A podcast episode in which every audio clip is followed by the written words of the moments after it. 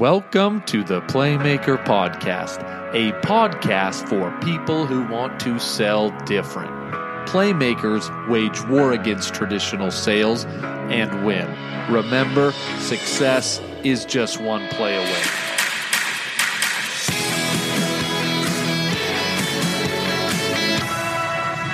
Welcome, everybody, to the Playmaker Podcast. It is almost Thanksgiving, and I'm excited. I'm going on a little vacation with the boys. We're going down south. We're going to hit the Red Rock. If you haven't been to Moab, Utah, you're missing out. It's going to be a blast. We often find Thanksgiving's a little quieter down there, so it'll be fun to do. But before we do that, wanted to give you some more thoughts on AI. All this talk coming out of Dreamforce about AI, AI, AI, AI. um, wanted to give you my two cents on it. Um, see if we couldn't help you effectively use AI in your business just a little bit better than you normally do. So let's jump into it today. It is just yours truly. We're going to be talking about do you really need artificial intelligence to sell? Well, yes, I think you do, but there's some important points to note before you jump into it. So, number one, I have a confession to make. I am a millennial. Now, I'm proud of that actually. If you haven't noticed, there's a lot of me out there. According to Nielsen, millennials now make up one fourth of the U.S. population with a total of 77 million. And we're starting to take over the workforce as well 35% of the workforce by 2020. I thought it was a little more than that, to be honest. But guys, we're here to stay. And I'll be the first to admit we bring some good qualities and some bad qualities, but one thing is for sure and that millennials don't put up with any crap. Some people think that means we're lazy, um, but it's not true. We're just efficient. Efficiency guides our lives, and that's why millennial sales reps are starting a revolution. We're sick and tired of being efficient at home while the workplace makes little to no progress. Now, I want to take you through um, the life of Jackson. Jackson is a millennial sales rep. Um, and I'm going to show you, I want you to experience how poorly. Uh, it, it's it's not the typical, but it's a good example of of a, of a sales rep and how work basically just kind of, well, let's just be honest, it just sucks. Yes, it does. so um, let's start right at the top and give you kind of my two cents on how I think this plays itself out. Yeah, yeah, let's do this. Okay. I'll try to make it quick. I don't want to spend too much time. So let's say Jackson wakes up at 6 a.m. in his apartment uh, to get to exercise before. Now, he hates walking in the cold, but he also hates to waste energy. So, Jackson's friend convinces him six months ago to buy this, this program called Nest. Now, rather than try to figure out when to adjust the thermostat to ensure he doesn't freeze, Nest does it for him. Uh, first, Jackson has to manage the system, but it learns his preferences and it moves forward. Now, 6:30 a.m. Jackson tries to get a few miles of running in before, but he prefers to do it out outdoors. So let's say about 6:30 Jackson's out the door running with the program called Vi. Now this is an AI personal trainer that coaches Jackson through headphones as he performs his morning run. Whew. Cool program, a little bit like Apple iWatch, but it's got a little more AI designed around the personal training element. Now it's 7:15, it's time for breakfast. But Jackson's never been a person for breakfast. He prefers to drink a healthy smoothie and then catch an early lunch. The problem is he doesn't have time to shop for all the ingredients and prepare them and blah, blah, blah. Thankfully, found a company called Green Blender. It ships perfectly portioned, locally sourced, uh, healthy ingredients. All he has to do is blend five new recipes a week, and he is ready to roll. Now it's eight o'clock uh, ish. He's uh, off to work. It's only a 15 minute commute. He lives in the city. Um, so he doesn't have a car. He uses Uber, the ride sharing service, which we all think familiar with. Uh, the best part about the drive is its ability to listen to music on Spotify. This music streaming service gives Jackson access to millions of songs. But the best part is Spotify has learned what music Jackson actually likes, which makes the 15 minute commute a great start to his day. Now at 8:30 He sits down and he starts his job, and boh, things change oddly as a sales rep. Jackson isn't supported by any automation or AI, but rather he's left to his own gut and intuition each morning. Jackson starts his day by reviewing his well, target account list. That list was determined by simply picking which accounts he thought was best in his territory. And then he's randomly assigned to that territory, and that territory always changes every six months. So Jackson just does the best that he can. At nine o'clock, as Jackson begins focusing on his subjectively chosen target accounts, he notices there are nearly a hundred contacts associated with the account. Now, he generally has luck with the CMO in his in his target account list. But there's no CMO in this account, so he randomly chooses some other role in marketing and he gets cracking and begins prospecting. Now, whew, stick with me. I'm almost done here. 11 o'clock, Jackson tries to prospect in the morning and keep his sales pipeline full. His colleagues tell him cold calling is dead, so Jackson tries not to make phone calls when he doesn't know who might answer on the other end. Because of this, Jackson spends roughly five minutes per contact trying to Google and learn more about the person in the company. And he doesn't know if it's better to email or call or send social message. He just know he prefers emails. Is who wants to get random phone calls? God, he's a millennial, right? so Jackson spends a lot of time writing emails, trying to make them personalized and relevant. He's heard there's some best practices about what time to send emails. He's not sure. Ugh. It's not that Jackson doesn't like making phone calls. It's just there's so much time wasted trying to find phone numbers Oh, he just prefers to do emails. Whew. Thankfully, lunch comes around. He opens up his favorite app called Halla. It's a personalized restaurant and dining search engine. It finds Jackson's favorite food service because it matches his preference with entrees and dining experiences around him. Now, the great thing is.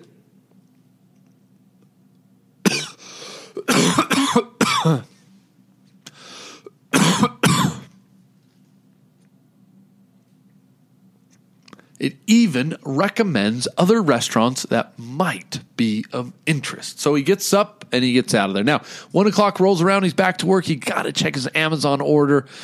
He closed the browser. One of Amazon's recommendation catches Jackson. I hate those recommendations, you guys. I always fall for them, but um, Jackson loves what he sees with the recommendation engine, puts it in the list, buys it, moves on. Two o'clock. Jackson has a one on one meeting with his manager. I always love those. So the two of them find an empty room. Jackson's manager pulls out the notepad he used to conduct one on ones with his team and begins a conversation about strengths and weaknesses in Jackson's performance. Now, his manager shows him some printed copies of sales number, and then Jackson's manager gives him a few pointers from what he's heard Jackson say on the phone while sitting a few rows away. Jackson feels like, hey, this session is pretty freaking subjective, but gotten used to. Now, three o'clock, Jackson's asked by his manager to interview a couple of sales candidates and provide feedback. Jackson's asked if there's any material he should review, and his manager hands him a resume and says, Hey, just see if you like them and then come tell me if you think they're any good. Confused at how he's supposed to determine that, Jackson decides to proceed anyways. That was four o'clock. He's getting ready for the end of the day. He finishes up a few scheduled calls and make sure he captured some of the day's activities in CRM. And boy, CRM is probably the most confusing part of Jackson's job. It's like a big Excel spreadsheet. Jackson has never received any value from all the data he's entered in CRM, like every sales rep in the entire world. But his manager insists that he use it, so Jackson does the minimal possible. Puts it in, gets out the door. Around six o'clock, Jackson's buddy offers to take Jackson to dinner. Um, they agree to a restaurant using uh, Halla, as we talked about before. On the way home, whew, was a major accident. Caused 30 minute delay, but thankfully Google Maps uses AI alerts them of the slowdown and then redirects them in the most optimal path. Now, it's time to blow off some steam, so Jackson finally sits down at the TV, opens up Netflix, the popular streaming service for TV shows and movies, and he recommends uh, Netflix recommends, let's say, Stranger Things. I've been watching that with the missus, a show um, about some scary kids and they explore stuff. But he veges for a couple hours, gets ready to go to bed at 11. He sits back, though, and he can't help but wonder why everything is so efficient in life except work. Why can't automation and at home be like it is at work? Do I really have to guess which accounts and contacts I should focus on? Why can't the system recommend them to me? Why do I have to guess what method people are most likely to respond to? Why can't the system send an email when it's most likely to get opened or recommend which communication method to use? Why are one on one meetings with my manager so bloody subjective? Why can't I receive some real time feedback about how I'm doing based on data? And are we really hiring people based on subjectivity still? When will CRM empower me versus it, me always empowering it? Confused that work is so far behind his personal life and using automation and AI. Jackson resolves to think about it again tomorrow and hits the sack. Whoa. What do you think of that one, you guys? Uh, um, a little bit strong, I know, and probably a little bit like, why are you even doing this? But I wanted to illustrate this concept of what the hell's going on at work. Um, why can't AI help me at work like it does at home? I mean, this is part of the problem of millennial sales reps. They they know the efficiency, and so I want to talk about some of the ways I've found, we've found, to get people starting to adopt AI. Because look, if it's not adopted, it doesn't matter. Everybody's saying AI. I get it. You've got AI, and I'm going to talk about some of the fallacies there. But if it's not adopted and it's not helping, it doesn't matter. Now, um, Jackson is not the only sales rep that's having a problem. If you haven't seen CSO Miller Heiman um, study on quota attainment, it's been dropping the last five, five, six years. We're now at 53% quota attainment. And so I think there is a problem in sales, and I do think AI can be an answer. But here's quick three quick takeaways um, to kind of stew on as you think about incorporating AI into sales. Number one, only show me what's important. Number two, my data is not a nut. Number three, what is in it for me? Okay, first and foremost, let's get a definition of AI, whatever you call it machine learning, predictive analytics, artificial intelligence, cognitive computing. This phenomenon is dominating. But it's interesting to see all these terms being used pretty interchangeably because, truthfully, there is a subtle difference between them. However, for simplicity's sake, I am going to use them synonymously in this podcast, even though they're not precisely synonymous. So it would be helpful to start with a basic definition. Our basic definition is AI is using a machine to understand past behavior in order to first predict, then potentially alter future behavior to produce more optimal outcomes. Now, that's a good start what I like after that is I want to give just this quick example of Netflix to see if I can't help you visualize AI at home and see if we can then translate that to AI at work. Now, AI, um, Netflix, how many subscribers do you think Netflix has right now? About 100 million. As of April 2017, they were reporting, I think, just under 100 million. Um, how many titles, how many total titles do you think Netflix has? I Googled this. There was a little bit of a differentiation, but most of them were fairly similar. Um, and that comes in at 5,750. That seemed like a little light to me. I thought there would be more, to be honest but we'll go with the 5,550. Um, of that 5,750, how many do they actually show to consumers? You know, when you log in and it has kind of recommended titles and um, new to Netflix, and then it's got, you know, a handful of categories. Um, what do you think? How many does it actually show to consumers? Well, this one was not Googleable. So I just went ahead and counted it on my Netflix and I came up with 142. 142 titles that I can easily access through my feed. Now, don't get me wrong, I go search and find some others, but the stuff that's presented to me is 142. What's 142 of 5,750? 2.5. 2.5% of Netflix available titles are shown to customers.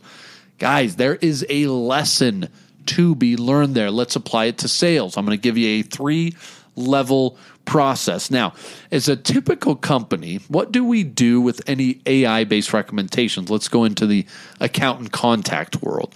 Um, so what normal companies do is is they just say, here's a territory, go after whoever you want, any contacts, any accounts, and it's just kind of a smattering of whatever the heck you want to do. Some organizations have taken it to a level two. A level two says, here's a territory, here's accounts, here's a contacts here's we've actually scored everybody, um, meaning or we've identified all the red, yellow, and green, or kind of the hot, warm, and cold, and but still do whatever the heck you want. But by the way, we've we've looked at some of these. You may want to look at them as well. Okay, kind of weird, but let's go with it. Level three says, let's go Netflix style on this. Let's not show all five thousand seven hundred fifty titles Let's just show what's relevant. Let's just show what matters. Let's just show the green and the yellow or the hot and the warm. Why even show the stuff that doesn't matter? Why even why even have that there to waste time on? If you study any um, decision making books out there, too much is just not good. So don't. Help me help you as a sales rep and just give me the stuff that I should go after. Give me some variety, but don't make me go after all 5,750. It's just too much. There's got to be a way you can narrow it down. And I know you can, and I know you can in sales. Now, I've seen companies do this effectively.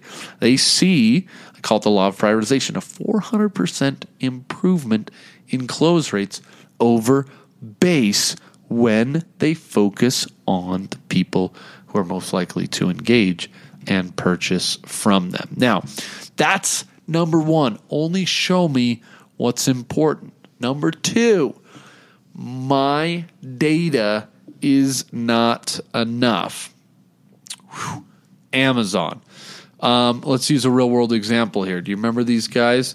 I'm going to be send, spending a lot with them over the next couple days. Happy Turkey Day coming up to everybody.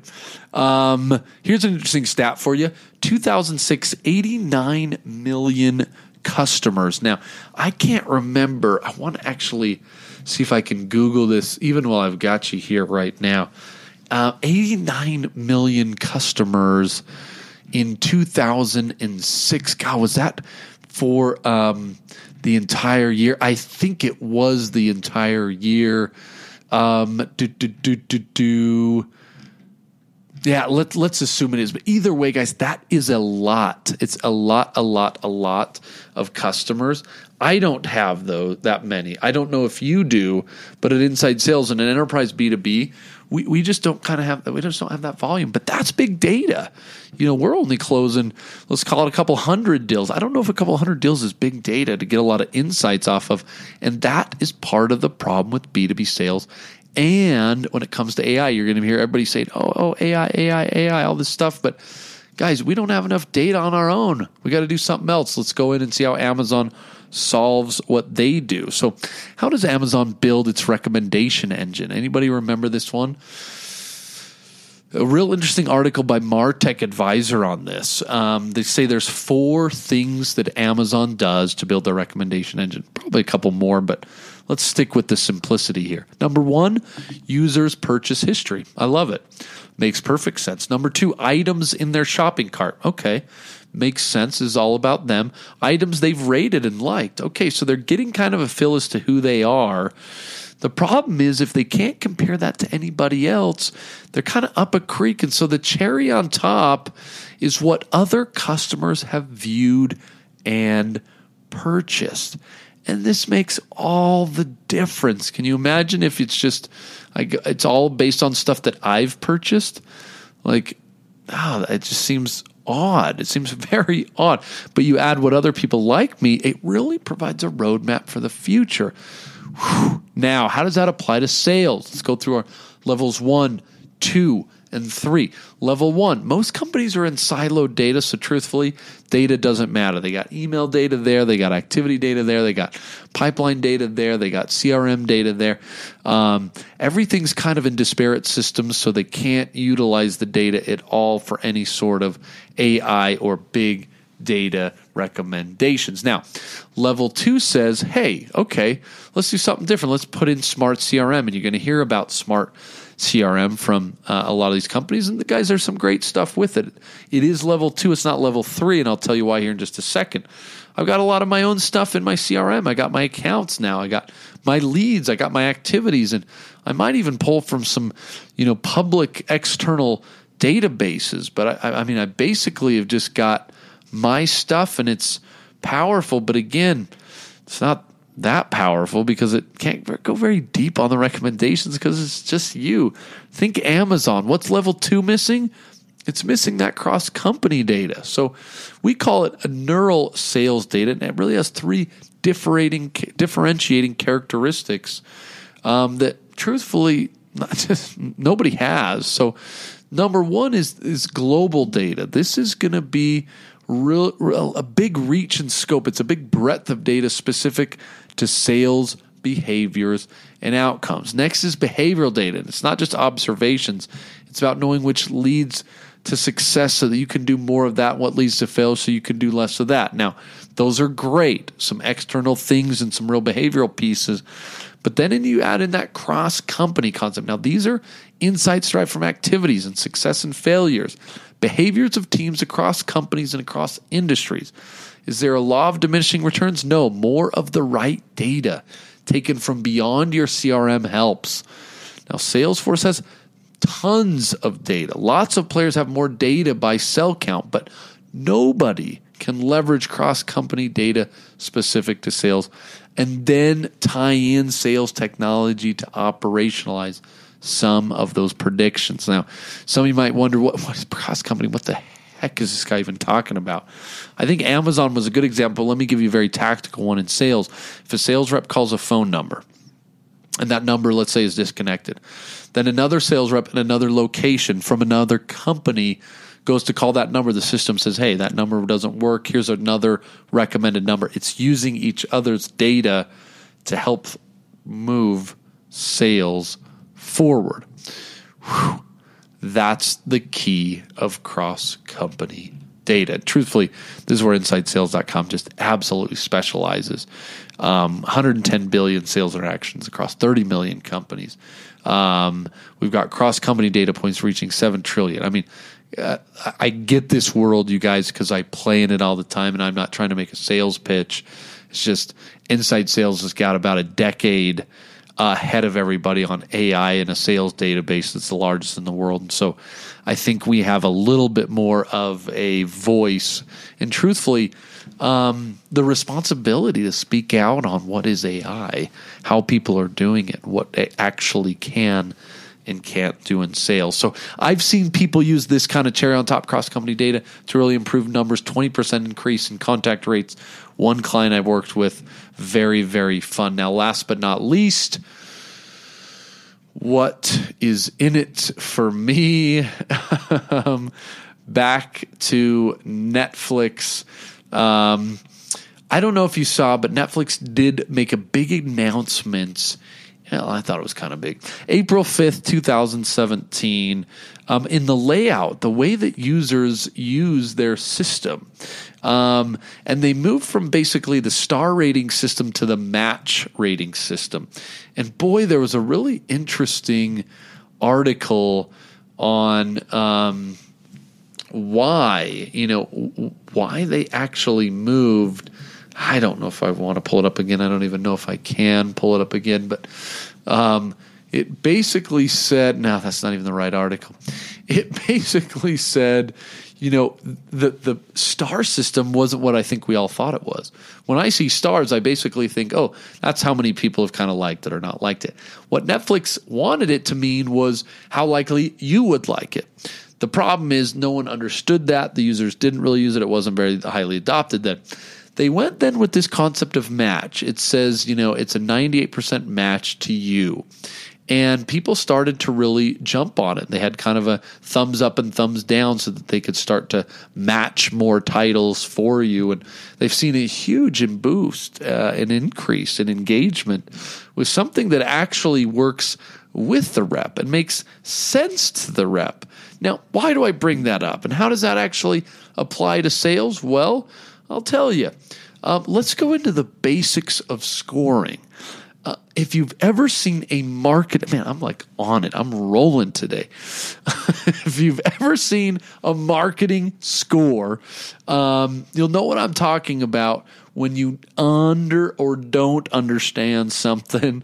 Um, you know, you see a D1 or an A1 or a a C4 or B3. It sounds, sounds like freaking battleship here. Guys, A1 to a sales rep sounds like steak sauce. They have no clue what it means. I know you in marketing do, but the rest of us are like, I don't know, a B3, like, is that good or is that not good? I mean, even as I hear myself say it, I'm just like, oh, hell, it's terrible. Um, level two is, and, and again, every level is okay, you guys, but each one gets slightly better. That's when they just score the account using predictive data. So they'll say there's a 51 out of 100 or 74 86. And guys, it's great.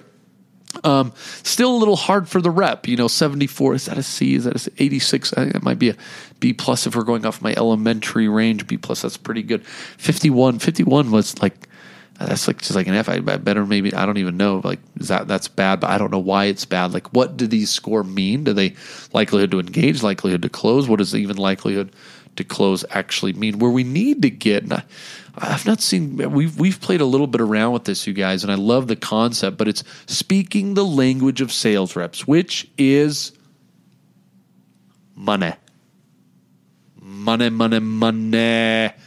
I call it the why do I give a crap score, um, Scheisse score. Spent a little time in Germany. Um, but it really just goes to what their language is. And I've played around with the idea of even being able to say, hey, if you dial, and it shows this concept, if you dial your high priority accounts, one more dial, it's worth the company $10. You dial one dial on one of these high profile accounts is worth $10. Now you make 10% of that, so that's a dollar to you. You understand that? If you do that action, that's what it leads to. It's something for me, it's something I can recognize. Now, I've never seen it built into a system, but I love the idea of building it in and getting people talking about it. Because again, this is the love language, and I've seen when people coach it, when they coach it in their business and show this type of love language or what it means to the rep, I've seen a 28% increase in one specific use case. So, you guys, um, AI, it can be real, but AI does not work unless it's adopted. And there's a couple key factors you want to be thinking about. One, only show me what's important. Don't show me the 5,750 titles. Just show me the ones that are recommended. Two, it's your data. And this one, data is new currency, and this one matters. You know, again, you can look at your 10 deals that you close, or you can look at the millions that other people close, some like you, and figure out what's kind of optimal as you move forward together using cross company or kind of crowdsourced data. And then last but not least, what is in it for me? Um, what's in it for me? I mean, you got to make it worth my time, speak my language, and you got to actually make it something that as a rep I can dive into and I can experience. Now, I've seen some great case studies, you guys, using AI. Uh, let me just take you through one telecom company. Reps 73% AI adoption. That's 73% of rep activities corresponded with AI recommendations. Now, if you follow the AI recommendations, you get a 1.8x increase in contact rates. So these phone calls that were recommended, best time to call or best phone number, you get better conversations. Okay, now I got better conversations. AI recommended opportunities enter the pipe at 2.5x of non recommended opportunities. Are you focusing on those potential accounts that'll move forward? Um, 2.8x close rate, 85% larger deals. When you start focusing on these recommended actions and these people who actually engage with you, the numbers do start to slowly add up. So, again, random thoughts on AI. Um, if you haven't already checked it out, go to labs.insidesales.com. We've got a cool research that we did on artificial intelligence, asked a couple thousand people how AI is perceived both in and out of the workplace, and some interesting results. So, with that, whew, happy Turkey Day, and remember, it's just one play away. Whatever you want it to be, it is just one play away.